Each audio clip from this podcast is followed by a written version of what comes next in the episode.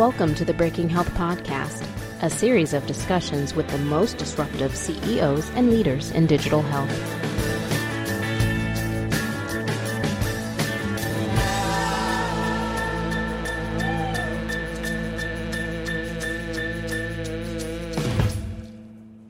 Hi, everyone. This is Tom Salemi of Healthegy. Welcome back to the Breaking Health Podcast. I'm here with our host, Steve Krupa. Steve, good morning. Good morning, Tom. How are you? Doing great. So uh, you've had a, a, great conversation with uh, with Sean Duffy. I got to meet him at the Digital Health uh, Innovation Summit, and uh, just a, a, a, nice guy. And as you point out at the beginning of the, the conversation, he really represents this sort of new generation of talent coming into digital health, not the kind of people that we've seen move into healthcare necessarily in the past. Yeah, yeah. I mean, I, I think a lot of the um, people that uh, that have done healthcare startups in the past come from the healthcare business. Uh, firstly, and it's sort of unusual to see some somebody come out of school or leave school to do a startup in healthcare, which is what what Sean did. Um, but I think it's indicative of where things are headed. The younger generation has an interest in in healthcare and applying uh, digital technologies to healthcare. And I think we're seeing probably the beginning of what I would call a generational change in healthcare, where um, the, the the newer generations, the ones younger than you and I, are are entering into this sphere with a sort of common knowledge reliance on technology, as opposed to our generation, who was sort of around as the technology infrastructure was being built up. And I think there's a big difference. Um, and they're bringing that sensibility uh, to the healthcare space and essentially saying technology should be everywhere like it is in most other industries. Um, and they're starting companies uh, to force that issue. I'm starting to miss being part of the younger generation reference. I, am not arguing with you, but it's like, hey, listen. That's I spent a long, I spent a long time being the youngest guy in the room, and those days are over.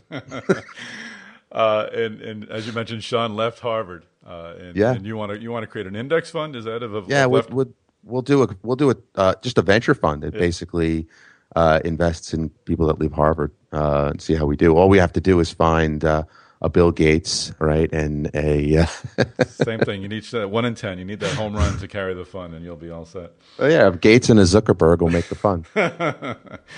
and uh, is going uh, into, after uh, obviously a large area weight uh, weight weight loss. Uh, talk yeah. a bit about their model and and what and how they hope to help people lose weight and get healthier. Well, well, yeah, I think they they're using one of the one of the unique natures of the internet is the ability to sort of have a community, get people started, get people to feed off of each other's success. Um, that is a key component uh, to to their model. But I really think what what their model uh, uh, derives from is this idea of a digital therapeutic, and and what that really means is you know a therapeutic can be a drug, you know a therapeutic can be uh, something more natural or behavioral that improves your health condition. And a digital therapeutic is the idea of organizing people and a process around behavioral change therapeutics. And this is the Omada model around, around weight loss.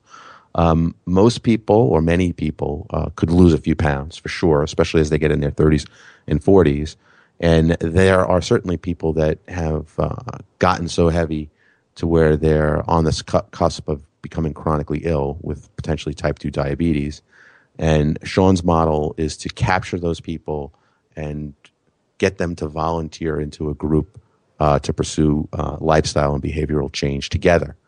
Um, and there's certainly uh, you know a lot to be said for that that, that approach. Great. Well, it's a, great story and, and, another great interview, and let's uh, let's get it started. Terrific.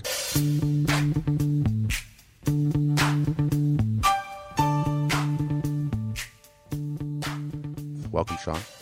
Uh, thank you very much. Happy to be here. Yeah. So I, you're you're my first uh, interview of a what I would call left Harvard guy. Like you decide to go to Harvard, go to medical school and business school at the same time, and you leave. And I, I've made this joke at parties before that maybe we ought to start a fund of all the guys uh, that leave Harvard, because some of them that we know of have done pretty well, right? There, there, you go. I think it's a it's a it's a, it's a good fun fun thesis. What, what's probably often forgotten is the ones who left where it, it didn't pan out. So take that into consideration as well. Yeah, well, we don't know those guys. We only know yeah, the yeah, other yeah, We only know the other ones. Uh-huh. But um, it's interesting to me. You know, one of the the trends and and uh, that I think you've noticed and I've noticed is is that this digital health world is is is pulling some pretty cool people into it. People that might have spent their their time, you know, five, six, seven years ago building, you know, a digital media business or building an enterprise software business is they're being pulled into this uh, this healthcare world, and you were clearly pulled in as well to leave uh, a great institution like Harvard to start a company. So, so tell me, what was it that got you here, and uh, and, and and is it what you expected? Yeah, yeah, happy to. And, uh, you know, I think your your um, uh, your point's spot on. I mean, if, if I if I had to say uh, if I to one thing that I'm most excited about in regard to the transformation that's happening in healthcare uh, via software, it's a new type of talent. And uh, you, you know, I think to some extent my background's representative of it, but but there are many many others uh, like me, and and these are folks who really do exemplify a blend. I mean, my um. I grew up as really you know, essentially a computer nerd. I loved I loved computers, loved building circuit kits and Right. Uh, you know, just you know, hacking around. Um, just love that. My my mom happened to be a nurse. Uh, I always thought it was a really honorable and good place to to build a career if you, you know, in healthcare. And uh, so I ended up going. I studied neuroscience in undergrad uh, at Columbia. Took all my pre med recs. Uh, graduated in 2006 at a point where Silicon Valley was absolutely on fire, and I found myself just reading tech blogs all the time. And, um, got a little bit cold feet about applying to medical school, uh, to be honest, because I was just so drawn to this amazing world of, of technology and this moment that humanity was in. Um, so I worked at Google for a couple of years, uh, realized that you could probably pursue both, and that's when I went to, to Harvard. Um, they have an MD MBA program, and I went in with the intention of, of, of maybe someday blending blending both worlds, and and you know the uh, uh, you know Omada Omada in some sense kind of happened happened by accident during that. Um, uh, and you know, and, and it's you know, it's been a kind of a, just a, a blast, an incredible, incredible serendipitous, uh, you know, accent, and uh, with a lot of hard work and a, a really kind of a fun ride so far. Very cool. You know, when I was a kid, and I'm I'm older than you, I can tell you just from the graduation dates, significantly older than you. Um, but you know, the computer nerd was sort of a different dude, right? He we was different than everybody else because uh-huh. computers were, were were very very new is it the case now that that computers are a foundation for the generation, your generation, and those that are following? That it's sort of you're a computer nerd, sort of anyway, and then oh, yeah. you decide that you're going to be like the super nerd, and, and that's sort of the differentiation uh, well, as guys yeah. start to enter the industry. Yeah, and I mean, it, what's cool in my you know my perspective is the way that it's evolving is uh, software is becoming a foreign language in the same way that in high school you're expected to take Spanish or you know or you know French um, or Italian. I, I think that it's it's just becoming something that people poke at, and and you're getting it's so, so interesting. So there's um a whole wave of uh, entrepreneurship at Harvard Medical School kicked off by by, by the dean Jeff Flier, uh, and you know I've been uh, somewhat privy to it, and, and you know as an informal advisor and the the candidates that are in medical school right now that have basic 101 coding chops um, are are such a larger you know larger percentage of, of, of the student base than when I was there, and that's that's having a dramatic impact on how people view the potential of software to impact clinical and medical care. Yeah, you know, I worry about it a little bit as a father because I like the analog world. You know, I, I like vinyl. You know, I like the book.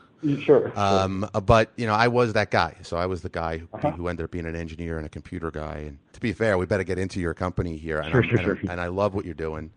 Um, it, you know, we, we'll describe we've described it in the opening as being a company focused on behavioral change, particularly as it relates Mm-hmm. to people managing their weight and their diet uh, with an intent to prevent diabetes. But you've really hitched on to this idea of digital therapeutics, right? I mean, that's really a new sort of word. It has a new new implications, and and I bet you a lot of people would describe it differently. What, how do you describe it from the context of your company? Uh, you know, it's interesting. The, the, let me give you just history on how, how we and I started using that. Uh, really, you know, for the over the course of uh, history of medical innovation, people have been researching and trying to figure out things that improve patient outcomes and ideally can be amazingly reproducible, scalable, you know, delivered at a click or through a prescription or through a procedure.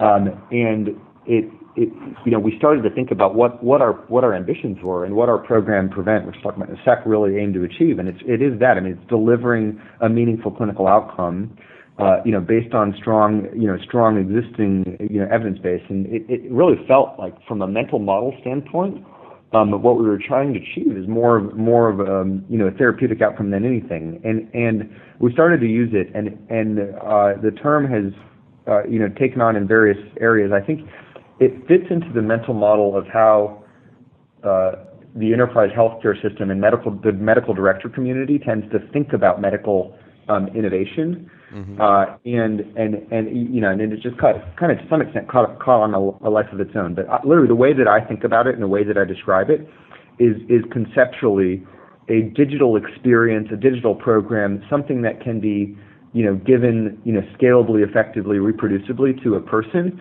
where it there is a demonstrated clinical impact. And you know, and I think that that's that's the the most crystalline you know definition uh, for the term. Right. And I, I mean, when you think about therapeutics, your first thought is to think of drugs or something like some, something of that nature. But but really, you're you're promoting this idea of behavioral change and be, behavior modification, or or adopting a new way of of, of acting. And and mm-hmm. and if I'm right, you're doing it at a point in someone's life, on average, where they've got some pretty pretty ingrained habits. Is is that right? That's right. Yeah. So the we have a program called Prevent, which which is a high touch intensive behavioral counseling and you know life, lifestyle program for people that we call at the tipping point, where like you said, you have some ingrained habits. It's really your your weight's caught up to you, where it's actually causing cardiometabolic problems. And there's there's vast consensus in the clinical community that there are high touch interventions and things that can be done to help people with behaviors that mostly have been conducted face to face that actually do move the needle. They do reduce risk of, uh, you know, of cardiovascular risk factors. They do reduce risk of diabetes. Um, uh, and that's, you know, that's the population that our program is suitable for and that clinical guidelines that are being put out from folks like the U.S. Preventive Services Task Force suggest should be, should be, uh, uh, you know, indicated for. Okay, cool. So, so as a jumping off point, give me the description of the, of the, the service and the product and, and how it gets deployed. Uh, yep, absolutely. So, so uh, you know, fundamentally, if you study what what works in a face-to-face setting in lifestyle change, behavior change, what you quickly realize is there's no silver bullet. You really, really need a heavy instrument. I mean, you, know, you read the methods papers behind some of these trials, and you realize how intense intense they were. Um, when you unpack it, social interactions tend to drive a lot of the outcomes. Feeling like you're supported, feeling like there's another person, you know, people in your life tend to be what people report as being effective from them, not necessarily the content alone. You know, no surprise. Um, uh, you know, we're creatures of, of social kind of comparison and influence. So the way that Prevent works is a very socially driven program. Um, uh, we match individuals into small groups based on demographics. So all of a sudden, you'd find that you're in a group of 12 other people that are somewhat like you. Uh, we set you up with a remote health coach, and then we kick you off after mailing you a welcome kit that contains a digital scale with a cellular chip, so it's prepared to your private profile on the platform. Uh, we kick you off on a 16 week foundational curriculum where you're with a group of others, with a health coach, with tools, going through a curriculum, and week by week we unlock lessons while we mail people packages that tie into the lessons. So it's a relatively operationally complex experience in that very few software experiences out there have timelines built in. Mm-hmm. But everyone in Omada, I mean, we start our groups on Sundays. We just kicked off a thousand people last Sunday.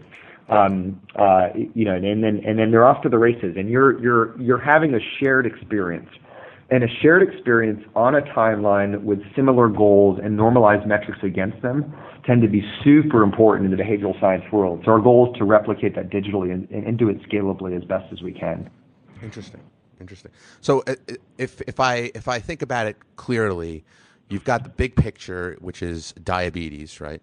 And of course, diet and exercise and BMI and all that stuff is pretty pretty well documented that that when yep. you get into certain regions, you have a higher risk for diabetes. So you're identifying patients that I assume are at high risk for diabetes, and your purpose is to bring them into a program and teach them, I guess, how to lose weight and leave them with the capability of keeping that weight off? Is that is that the overall goal? Uh, yeah, that is on the on the on the front end, and who we who we select. The more, more recent guidances have suggested this approach for even folks with other risk factors, additionally to you know to diabetes or prediabetes. Mm-hmm. Um, uh, so there's you know there's some clinical you know wins in favor of deploying this for folks who, again, like I said before, their weight's caught up to them to, to where they're at a tipping point of of chronic diseases like diabetes. So that's that's one nuance there. But you're you're right. It's the you can't every every control arm of every study on earth shows that if you you know yes we all know we need to eat better and exercise but if you just hand people the pamphlets you know instructing them to do it or tell them to do it it never works. So it's about it's about the psychology of enacting that. Uh, you know in fact if you look at the best approaches here uh, and you know this is entirely true with ours you do start with some foundational knowledge on you know healthy eating but but everything else is psychology and the idea is reframing the way you think about food, right? There, you know, the lessons um, that that are at the halfway point on in our program are about things like how to cope with stress, you know, how to forgive yourself from slips, you know, how to you know how to how to think about social cues, and and those are the elements that tend to be the most important in these programs, which you work to emphasize. But you do really need to work to help people think about their behaviors and their lifestyles, and then once they start adopting healthier uh, you know, approaches and behaviors, that does tend to result in weight loss, which is you know the, the most important thing clinically. What what what constitutes clinically? What constitutes a significant amount of weight loss? Is it a percentage? Is it pounds? Usually, people think about percentages, and you know, guidelines kind of differ across the across the country and globe. Uh, you know, typically at the three percent mark, people's ears tend to perk up. Um, you know, reliably, the the four to four to six percent mark is what most uh, you know studies and translational efforts look at as as success.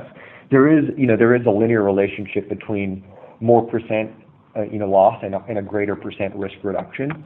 Um, uh, you know, so, so you, know, with, some uh, you know caveats, more tends to be better, but but it, it's it's very it, it becomes very clinically beneficial at about the three percent mark. That's interesting. So I don't know what the average weight of the average person is. Is it 170 pounds, 175 pounds, maybe? Uh, I don't, you know, it's fine. I don't, um, the, our average BMI is about 33, 34. So I, I. I, I wager north of that. I don't have the current stats, but, but it's, it's, you know, what you're getting at is true. It's, it's not a whole lot of weight. It's still hard to get people to even modest weight loss at a population health level. That's a really tricky challenge. Um, but it eases your body's physiology. Like if you're able to lose five to ten percent and you're at risk for diabetes and you keep it there, you've done. Your body will be just celebrating that. Yeah, yeah, yeah, absolutely. I'm just thinking. It's not about beach bodies. I mean, this is by no means is it Omada's ambition to give everybody, you know, like to to to, to like to bring everybody to a beach body. This is about like it's about health. It's about right the right amount and attainable weight loss through the right approach. Cool. Yeah, no, I would imagine it would be. I'm just thinking I, I, my sense is 10, 5 to 10 pounds, 5 probably for a small woman, 10 pounds for a larger size man. That's going to really make a big difference. I mean, that's going to. Yeah, it does. It does. Yeah, it does make a big difference. And, and, and I would imagine. So, what's the average age of the people that you're. 50, uh, it's 55 right now. Okay, so it's not easy to lose weight when you're 55. No, no, it's not. It's, I mean, it's not easy for anybody at any age, but. um. Uh, you know, it's, uh, you're you're you're right. I mean, it's uh, it, it is it is not well, I, I, I can tell you when you catch up to me, I, will My experience was when I was in my 30s, I could just like yeah. go for a couple of jogs and lose five pounds. Now that I'm in, in yeah. my 50s, it's sort of like I don't even know how to do it. We're going to take this quick break with this conversation with Sean Duffy to remind you to go to the Digital Healthcare Innovation Summit website. That's digitalhealthcaresummit.com for a long list, uh, a long offering of videos and interviews uh, both individual interviews conducted by myself uh, with uh, some of the leaders from the conference, but also we'll have videos of the panel presentations in case you want to revisit some of the high points of the day. Now back to this conversation. The good news is when you started this up, I mean, look, weight loss programs, particularly in the corporate environment, right, have been been around forever, and I would say that it's always good to launch a new product into a market where there's existing demand and an enormous amount of dissatisfaction with the products that are in the market there, right? Yep. Yeah. And and and I would say weight loss programs, broadly speaking, have been something that employers and individuals and everybody have been uh, been wanting to deliver to their employees and individuals wanting to participate in, but there's there's a there's a very slim uh, uh, group that actually succeeds. So when you when you talk to a customer, what what is your value proposition, and how do you convince them that that what you're doing from a business model and from mm-hmm. a program model is going to going to going to meet their needs? Uh, yeah, and, you know, I mean, this this relates to this explosion of technology because fun- fundamentally, there's there are successful approaches. Uh, they've just been in large part face to face, you know, to help people with uh, you know lifestyle change. Right. So it's like scalable successful approaches. Yeah, exactly. Yeah, which is which is a problem, and and and and you know to date we're the only company who's still operationalized this model where you get people in groups and kick them off on the same timeline and get them in coach. I mean, there's it, there's nothing else that exists on that, and so you're you're taking what's been shown to work face to face and you're doing your best to recreate it digitally. Um, uh, when we talk to our, you know our customers, which are employers and, and health plans, uh, the, the you know the pitches, if you will, you know pitch, if you will, is look. A lot of your efforts that you've done to date are actually spot on from an intention standpoint. I mean, you want to help your workforce. You've deployed programs hoping toward that aim. You know that's great. Um, welcome to a new world in technology and and you know and design that enable those intentions to be you know measurable, right? So we we we actually when we work with customers, we don't charge anything uh, unless we get people in, and we don't make profit until we get people to lose meaningful amounts of weight. So it's it's they're you know to some some customers are very taken aback from you know taken aback by that approach, but it's it's you know we we see the data it aligns our product team to deliver better and better you know results and and get the mode of you know continuous improvement um, uh, and and that you know that message uh, along with the fact that clinically uh, you know academics uh, and you know policymakers across the country know that something has to happen here and know that these approaches work and they really support them. Mm-hmm. Um, you know, you know, create a lot of uh, interest in what we're doing, which is great to see. Yeah, yeah. So, um, so give me a sense of the of the business model. Uh, uh, you're sending a scale out, so that's got some costs associated with it. There's enrollment costs. How do you pick the people? First off, how do you pick the people? Because honestly, uh, there's lots of people out there that need to lose weight. The question is, who wants to lose weight, right? Who's determined to lose the weight? Um, do you have a selection process for the people that get put into the program? Uh, well, so you, you, know, I mean, the first step is always a person, and that they have to be willing to at least give it, you know, give it a go and poke at it. Um, you know, what's interesting is if you, and all the randomized studies have shown this, if you, you know, you take a thousand people that have raised their hand and said, yeah, I really, you know, I, I want to make some lifestyle changes here. You know, it would be great to lose a little bit of weight. You take a thousand people that have raised their hand, uh, you give half of them uh, really intensive structured program around it, and the others you hand some information to. Uh, the you know the people who just get the information they they won't do it. I mean there's no there will there will be no outcomes. So it's it's it's it's the first step to to working to uh, you know get get people interested in this in this concept. Um, but you still have to follow it with something quite intensive to get to get an outcome. So uh, w- when we deploy campaigns, our feeling is that, that the the interest is malleable you know, some people, I think, in a bit of a misguided way, assume that someone either is in a mode of wanting to lose weight and, and make a change or not, and that that's a fixed thing that cannot be changed. Um, uh, the reality is, if you paint a really cool product and, and show that this delivers value on a consumer level, and you know, and, and you share with the person that this is now a brand new benefit, that if they're, you know, if they were uh, knocking on the doors out of pocket. It would, you know, it'd be an expensive thing to to go through, and their employer is sponsoring on their behalf, and really just up the consumer value. People get interested, and then it's our job once we get them in um, uh, to to work our best to to make them successful. Um, uh, you know, and because we don't you know make money until we get people in and, and get them success you know our, our we're pretty aligned with our clients you know, to, to reach more people and, and get more people in. And um, we're not charging for the ones who aren't joining, or right. you know, or we're not successful. Right. The other, the, the, the, the pricing structure, from my from what I know, has been more of a member per employee type of a model, right? That's right. Yeah. And now, so you're actually saying a little bit of an upfront cost because I've got costs, to, or you've got costs yep. the business. Yeah. And then you're, what, what, do you get paid per pound, per uh, percent, per percent per percent? Awesome. So yep, exactly. So so how you doing? Are, you, are people losing weight? Yeah, no, it's been great. I mean, we you know we we uh, we reliably get populations to the targets. You know, four to four to six percent is is you know where you, you typically want to strive, and you know, I mean, it's it's fascinating. We're um, I mean, we're at the point we'll we'll enroll uh, around thirty thousand enrollees this year, and you know we've set targets for next year. You know, far beyond that, um, and have built a team around to achieve them.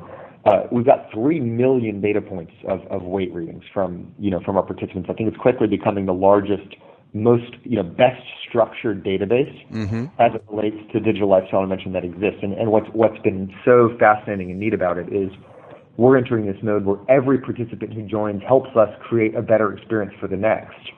Uh, because we can look at you know detailed correlations on at what point you know people complete lessons, how does that correlate with you know other engagement factors. We can look at you know, differences in demographics and all this really, really rich, uh, you know, insight data that you would actually never have in a face-to-face program, we can use to try to make the program better for the next, you know, the next person who joins.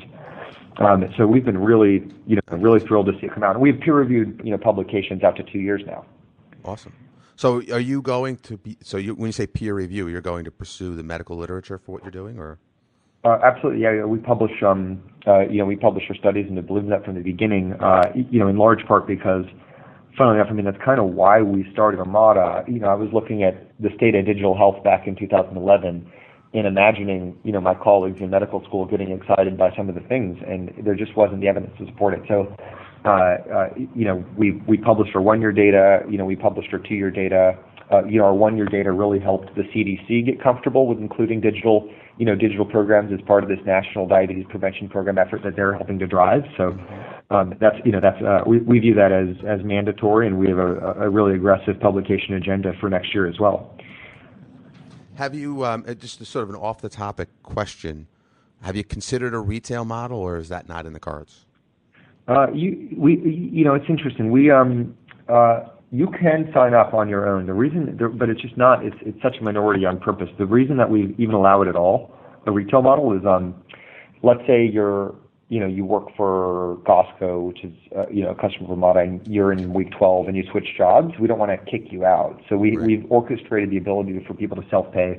And sometimes someone will be on a benefits design where their significant other is on the same as theirs, and they'll want to join. So we want to allow for that. Um, but we've never put legs behind, or you know, significant muscle behind it. It's always been our ambition to make sure that uh, the program is accessible to the vast majority of the country, um, where anything above, you know, fifty dollars, a hundred dollars becomes a check that they have to really reflect on. Um, right. And these are these are individuals that uh, tend to even carry a higher chronic disease burden than those who are more well off. Gotcha, gotcha. So. Uh, last question on the product. So I imagine if you've got uh, three million data points, you've got a pretty good sense for how your program design operates, and you you probably have the capability to identify weak spots in the program where people maybe either lose interest or drop off or don't sort of comply. Um, is it getting down to that point where you can really track each individual through each step of the process uh, and improve the steps that are that are where you're appearing where you where you may be losing some people. Yeah, you know, absolutely. We're we are we are we're we're so there. It's amazing. We're um, I mean, we're doing. You know, we have a publication agenda outside of Omada. We're we're we're conducting what you can think of as you know randomized controlled trials inside our product. And we have about like 10, 10 of these spun up right now that test different dimensions um, to look at what additional lifts you get from it. Um, uh, you know, things like varying the group size, uh, you know, looking to add interactivity to the lessons, creating, you know, adaptable and, you know, personalized goals around, you know, activity, other, other, other aspects. And so, um, those, those are, you know, we have a, you know, constant, um, experimental experimental engine going, which is which is needed because no no you know if anyone gets on the line on a podcast here and says that they can get you know with a that that you can you can build a perfect behavior change program they're lying to you. It's there's no such thing as perfection in this space. There's constant iteration and evolution towards great. Um, you know, and great can make an incredible impact on someone's health. So there's this will never be a product where you can put it in the oven, turn on a timer, hear a ding, and say, "Great, let's pop the champagne, it's done." um, we'll, you know, five years from now, we'll still be progressing this thing. Is there a level of personalization, or is it more um, programmatic and and, per, and and trying to, to sort of get the people to follow a specific roadmap? Uh, there's there's a lot of personalization that comes in, in in different ways, and that's actually I mean that's the next era for our for our programs. So there's you know right now your coach helps personalize. There are certain areas of the curriculum that can completely change based on who you are. Um, what what what we're entering is an era where we'll get to know you and you know well enough up front that we can pattern recognize um, other people like you on a whole host of dimensions that have gone through and been successful and and know what what was right and what needed to be crafted in a different way for them. And so that'll be based on uh, you know a whole host of factors. Um, uh, and and you know and our ambition is you know you can imagine a user uh, in Prevent being in a group and just feeling like wow this is really fascinating. It just feels like this program was built for me. I can't quite explain why, but it just feels like it's working for me. And and you know in their and and they'll have one group that that feels that and they'll have another group right next to them that's completely different that's that's saying the same thing. Mm-hmm. Mm-hmm. that's cool.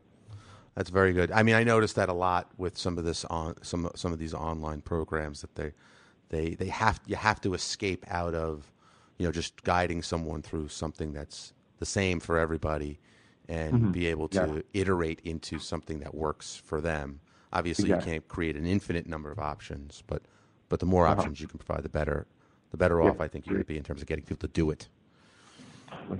Let's uh, let's talk about competition. Uh, sure. It's it's there's no free lunch uh, out there from a standpoint of everybody's going to recognize you're doing something smart, and of course, I I think there's been this um, this gap that's that's existed between the intentions and the outcomes in, in diabetes and, and weight management for, for decades now. So, what do you think on a going forward basis are really the parameters uh, for competition in your in your business? Uh, yeah, yeah. I mean, the first comment is that there's so this is the crisis of our generation. I mean, there's so many people that are in need. So, um, uh, you know, it's good that Omada's attacking this. It's it's good that other companies are as well. you know, what I would say is, um, uh, in terms of what makes Omada unique, it's a lot of what I've described, where there's not there's never um, uh, you know the, the secret I guess the, the secret sauce, if you will, at Omada includes thousands of tiny ingredients, um, and you know it's a lot of those you can't even you can't really see if you're a competitor looking to. Uh, you know, work to mimic what, what, we've done. A lot of them are under the covers. Um, uh, uh you know, and, and well, those are the ones I want you to tell me about, Sean. there we go. Exactly. we're you know we're constantly work, working to improve them. And you know the other thing is um, uh, the the clinical world should and, and is holding the companies to a high level of uh, you know standards around evidence generation. I mean, we um, uh, it's it'll be a it, it's tough to convince a medical director that this is the right thing to do without publishing some studies on your effects, and so that should be the bar that's held that people are held to. Um, so we'll continue to you know publish more and more, and then you know continuously uh, you know improve the product. But um, uh, you, know, again, the, core sentiment here, at least in my mind, is that, you know, great. Uh, you know, most, almost, all areas where there's been value delivered to the market involve, you know, multiple players. Um, that's wonderful. It's, it's of course our ambition to be the best and constantly tread new territory, but it's, uh, I think it's directionally a good thing um, that more, more folks are coming around. Yeah, I, I have to say, just from my experience doing this. Uh, the best thing that happens to a young company is when somebody copies what they do and competes with them, or not copies, but but yeah, pursues yeah, totally. similar uh-huh. similar processes and ideas. Because all of a sudden now the the amplification in the marketplace becomes extraordinary. Uh, that's exactly in terms right. Of the customer's knowledge of the, of the new way of thinking about things. Mm-hmm. Yep, that's totally right. So, uh, sort of as a as a way of uh, uh, jumping off, um, I want to talk a little bit about running a company and managing a company. I, I like this part of, of any conversation Certainly. often best. And I'll and I'll say it sort of like this: Did did you leave Harvard after the first year or after the first semester? Did you get to the MBA courses at all? No, none. Yeah, I mean, it's, after yeah after the after the first uh, after the first year, um, uh, and you got out. You know, uh, yeah, well, it's you know it happened it happened by accident. I mean, we were um, uh, you know, funnily enough, I was at an internship during that, that during that summer between first and second at IDEO, um, where the the idea behind Omada was conceived. Um, uh, it, and and it's been just an amazing amount of personal growth for me. I mean, I you know I hadn't had a single report ever. Right. Um, didn't even know the right words to use as it relates to enterprise contracts, or or I didn't know what a venture capitalist was. You know, Oh, they don't teach you these things in your first year of medical school. So, uh, Try to explain that to somebody at a party, right? I mean, Oh, exactly, exactly, exactly. So it's uh, it's it's been just an extraordinary personal journey, uh, and it relied on a lot of mentors and a lot of people and a lot of, frankly, a lot of Omada's talent to to educate me on you know various aspects of, of business. But it's there's no better way to learn than do it, which I've always felt. Yeah, yeah. I mean, you'll look back on this thing, you know, five years from now, and you'll be like, "God, I'm so much better than I was five years ago." Uh, exactly, and that always should be the goal. I mean, it, it, you know, I think it's, I I love it when I'm in. If, in fact, I, if I'm not embarrassed by myself six months ago, six months ago, I kind of think that something's probably wrong. Right. That's good. Yeah, and you look at every company should feel this. I mean, I look at like our seed decks, and you just feel so lucky and amazed that anybody gave you money, right? Yeah, no, no, I- it, it's it's terrific. So, what do you think? I mean, what is it? I mean, look, you've been very successful. My data says you've raised about seventy-seven million dollars or so, and you know, Andreessen Horowitz, and NEA, Norwest, Rock Health, U.S. Venture Partners. I mean, these are great people to have in your deal, right? So, mm-hmm. obviously, you've been able to persuade some pretty smart people that, despite the fact that you're learning some of the management skills on the job, that you've got the chops to make this thing happen. Wh- where do you go for inspiration? Who do you, do you have a, a, a place w- where you draw your ideas about management from, or do you sort of just pull from your own common sense? Uh, You know, I've read a, I, you know, you read a lot of books. Um, you have to rely on, you do have to rely on a lot of common sense. Um, and and you know, and, and mostly it's funny. I mean, I've always um, well, and you know, and, and just and just like looking looking at mentors, and there's been some really just formative people um, that I've just watched in action along the way, where they just wake you up to a certain you know dimensional reality. And, and the first the first that I think is most important for anyone looking to found a company is just just embrace like who you are. Like there's no as you you can't it's it's it's fruitless to imagine a, a quote unquote style of leadership that doesn't map onto like your authentic self.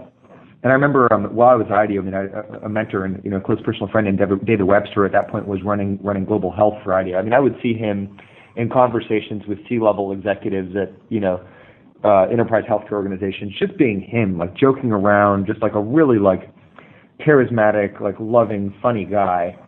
Um, and there was just no no different. And, and so that's that's what I've always I tr- tried to hold true to, and not almost not overthink it, and just make sure that I'm communicating a ton. Um, uh, you know, being myself. Everybody at the company as best as I can kind of should know what they're they're supposed to do because that makes everyone's jobs easier.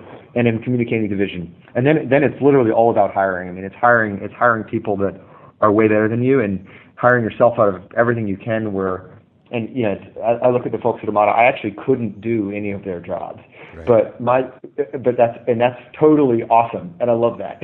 Yeah, absolutely, absolutely.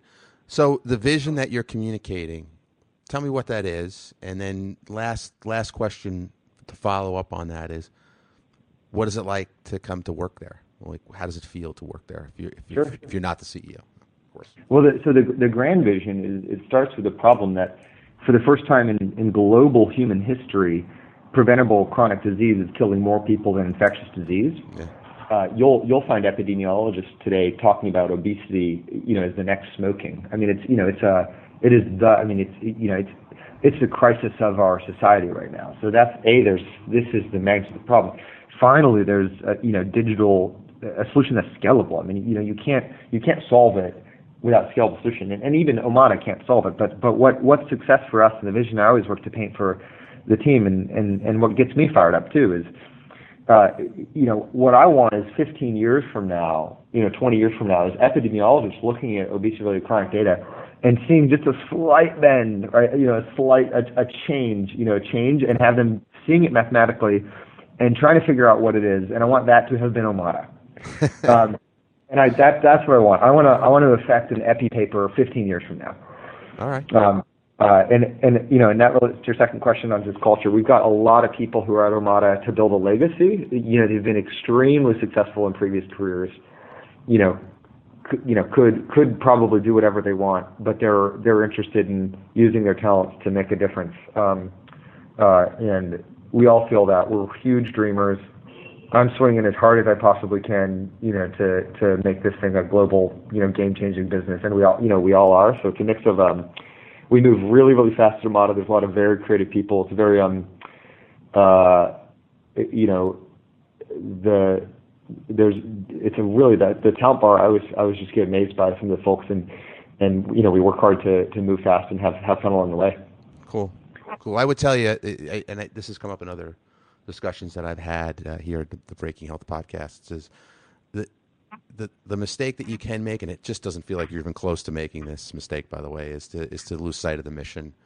You know, it's it, if if a company is mission driven, and it really sounds like yours is, um, then you know the the success of building a great company and having that great impact that you describe, um, you know, has a chance. You know, it has a real chance of, of, of succeeding. So so it's really great to hear that from you.